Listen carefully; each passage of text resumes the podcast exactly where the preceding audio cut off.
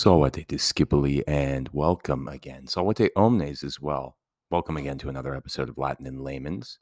Today, what we're going to be doing is I'm going to be kind of riffing off of more medical terminology, but in this in this sense here, I'm going to be diving more so into the movements, uh, the body itself, anatomy, physiology, kinesiology, kinetics, all of that in regards to movement, motion, the body, stability, balance all of these things really coming from predominantly Latin, actually. But then we're going to talk about some Greek as well because we got to shout out our homie G, OG homie, in fact, right? And as my students know, we can actually match up the ancient Greek with the Roman alphabet. Alpha is to A, beta to B, gamma to C, and so on and so forth. I don't need to recite the Greek alphabet. I'm pretty sure any frat boy can do that, even though I was never in a frat. And uh, I'm glad that I was, even though I know there are a lot of people that were in frats and they're good guys. I'm just not one of them.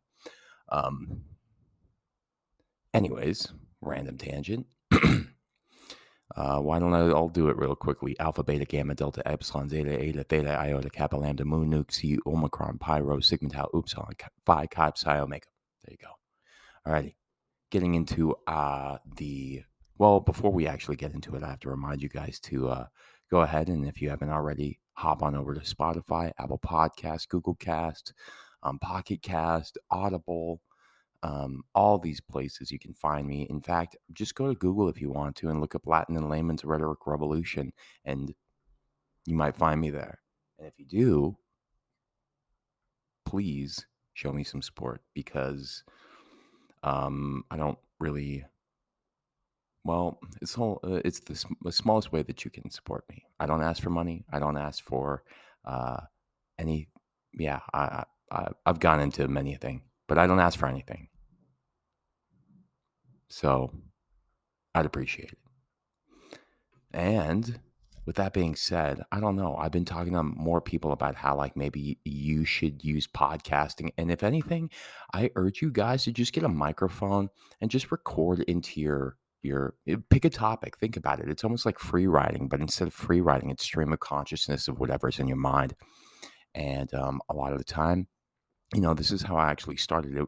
It's kind of started from the amount of journaling that i've done in my life to where now i started to do a lot of vocal journaling and then i would you know i still love to write. That's one, one thing that i make my students always do and that's what i don't see a lot of uh, happening in the class. I mean, when I'm having to teach my students the importance of why we take notes and how to take notes and why we abbreviate certain things, um, you know, because like, hey, the professor isn't going to wait for you to, you know, write out all the the the notes that he has on the whiteboard. In fact, I had a professor in college that literally wrote and had his wrote with his right hand and in his left hand he would hold the eraser so as he wrote with his right his left would erase and gotta hand it to him. That's pretty like that's some good motor coordination there, but uh, also made it really hard to keep up in this class.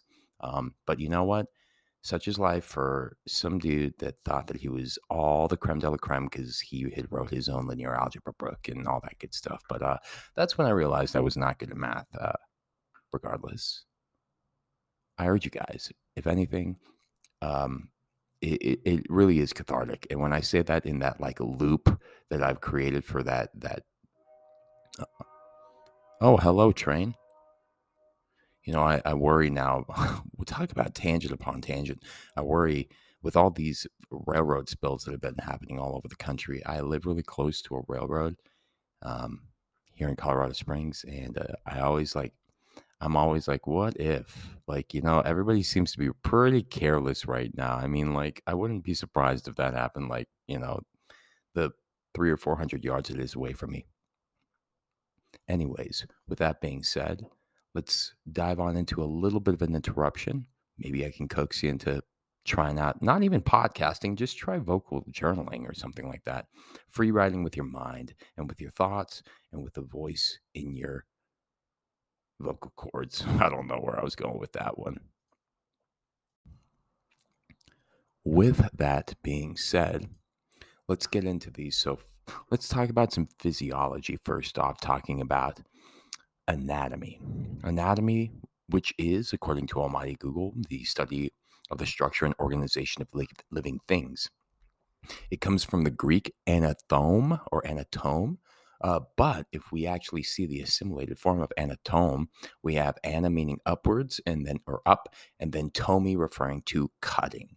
So in this case, anatome together assimilated means cutting up, and that's a or dissection, and that's what anatomy means, cutting up. And in this case, the cutting up of the human body, because that's how we understood it. Because before we had anatomy, before we had the Great Enlightenment, we did not know what was under our skin because we kind of considered, excuse me, we kind of considered uh, humans to be kind of like angels in a way, godly. Like the the the the vessel itself was sacred, and that it wasn't meant to be touched after death. You know, there was uh, before the Great Enlightenment, there was a lot of church influence in the uh, in that world, and so with all of that influence, you know, they held on to these beliefs until that Enlightenment came, where they started to, you know, question the nature of reality, um, you know, divine reality, the stars, the heavens, whether you know the Earth was actually in the center of the universe, all these things, right? And that's where anatomy happened because then we started to cut up the body and to understand it more so underneath the skin. Next one biomechanics. Bio, referring to life, bios in life, and then Latin um, mechanicus means mechanics essentially. So we have a Greek and then we have a Latin word smushed together to make biomechanics essentially, which is the study of the mechanical properties of living tissue and really how they interact with the environment. So your body and how it interacts with the environment and in free motion, in space, in time, all that good stuff. Cardiovascular. The this is the study of the heart, or really just yeah, it, is the study of the heart and the functions uh, and its functions in the body. comes from the Latin cardiovasculum, which actually means heart vessel. Mm, next one, endocrinology. So, the endocrinology is the study of the endocrine system or the endocrine system, depending on how you pronounce it, and hormones and their effects on the body. It comes from the Greek endon, meaning within, and krinein, meaning to separate. Um, endo, again, right, with uh, like endogenous, genus coming from like the creation of, like the genesis of, um, and then endo meaning within, so the creation within versus well exogenous, the creation from without. Um, it also can be genus coming from gens, gens gentis in Latin, meaning tribe, class, type. That's where we get genealogy or generation, or, you know, in bad cases, genocide, because occido, occidere in Latin means to kill. And side is that pre or that suffix form. So if we have genocide, we have a killing of uh, a, a, a tribe or a class or a race. So if you didn't know, now you know. That was a little bit of a t- side tangent. Again, though, endocrine, endo meaning within, krinein meaning to separate and sometimes to sift. And in this case, it's the within separating of all these hormones because we have so many different hormones within our body, whether they be actual like testosterone, progesterone, um, estrogen, um, or we have other ones uh, like uh, like dopamine and serotonin and oxytocin, all of these being neurohormones that are secreted throughout the body as well. Um, uh, through that neurological process. So if you didn't know, now you know. Next one that we have here is neurophysiology. Neurophysiology refers to the study of the nervous system and how it functions, coming from the Greek neuron, meaning nerve, and physiologia, meaning uh, the study of natural silent, is uh, science, really, or natural science in general, or the study of the nat- natural world. Um, physiologia there we go. Next one that we have here is going to be physiological adaptation, which is the process by which the body changes to accommodate new environmental conditions, coming from physiologia, right, the natural science, and then Latin adaptare, meaning to fit. So to fit within the natural world, essentially, is what physiological adaptation means. And uh, there you go. And then that suffix ation is the action of. So adaptation really just means the action of fitting into the, nat- the natural world, physiologia. Um, respiration. Respiration. Re means back, and spira means to breathe. So it means r- really to, to breathe back, essentially. But also, it just can also mean to breathe which is the process by which oxygen and carbon dioxide are exchanged in the body, right? To breathe and then breathe back.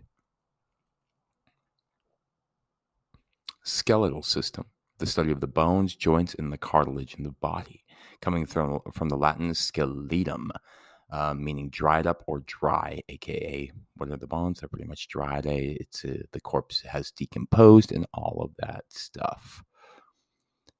The last one that we're going to talk about in our physiological realm is going to be thermal regulations, which is the study of the regulation of the body, body's temperature and body temperature, coming from the Greek thermos, meaning heat, and the Latin regulare, meaning to rule. This is also where we get, well, regulare to rule, the ruling of heat essentially within the body and how it, you know, how it is ruled by these processes. Um, thermo meaning heat, this is where we get hypothermia, right? I was talking to my students about hypothermia. Well, we've been actually just uh, doing a lot of etymolo- etymology lately because of the really wonky schedules we've had. We've had skeleton crews every other day within my Latin classes because of AP testing or NWEA or um, any other testing that's going on right now. Um, so we've just been doing a lot of etymology and not so much Latin.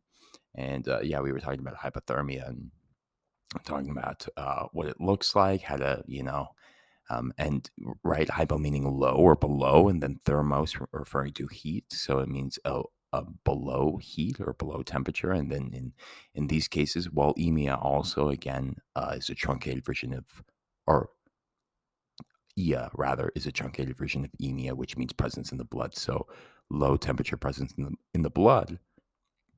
In really severe cases, uh, you know the blood freezes your your body becomes hypoxic and then you got to chop off limbs hypo meaning low ox referring to oxygen and ia again that truncated version of emia presence in blood.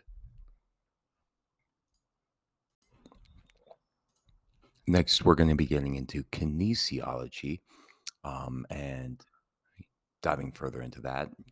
First off kinesio comes from kinesis referring to motion or movement ology is the study of.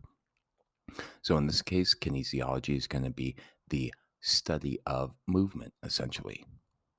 Next one, exercise physiology. So this is the study of physiological responses and adaptations to the physical, to physical activity rather, um, coming from the Latin exitare, meaning to train, and sometimes we you know, if we talk about it and we've heard it referred to as such, um, a lot of the time working out is training, right? Training our bodies, just like how we train our minds when we go to school or take class or however kind of brain gym you want to think about.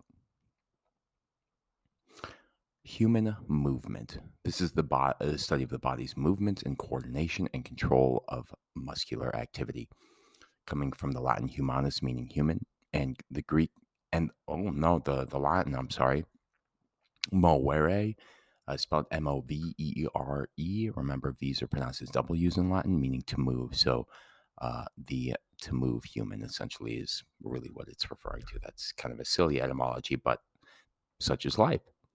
Kinetics here, coming from kinesis in the Greek, meaning motion, is the study of motion and its effects on the body. Motor control, however, is the study of coordination, control, and organization of the mov- movement, um, which comes from the Latin motus, meaning motion, and um, which is the, the Latin or the, the, the noun f- version of movere, and the Latin controllare, meaning to control. So uh, the controlling motion or the motor control. Very similar, as you can see. Um, musculoskeletal system, the study of the bones, muscles, and joints of the body, coming from the Latin musculus, meaning muscle, and the Greek skeleton, meaning skeleton. Neuromuscular physiology, which is the study of the nervous system and its effects on the muscles, coming from the Greek neuron, meaning nerve, and Latin mus- musculus, meaning muscle. Musculus is actually a diminutive form of mus, which means mouse. So mus- musculus in Latin literally meant um, little mouse because they thought that uh, muscles, whenever they flexed, and the fibers that that you know flexed and whatnot, because everybody was probably really lean back then, they could see a lot of the musculature moving and all that stuff. Uh, they uh, they thought that uh, it looked like mice running underneath uh, carpets or uh, blankets, essentially. So that's why they called muscles a little mice. Uh, that being said, I wonder what uh, people with uh, muscle cars would have to say about that. Anyways, or bodybuilders that their uh, their term comes from uh, mice. Sports medicine, the study of the pre- prevention and treatment of sports related injuries, coming from the Latin sporta, meaning a game, and Latin medere, meaning to heal.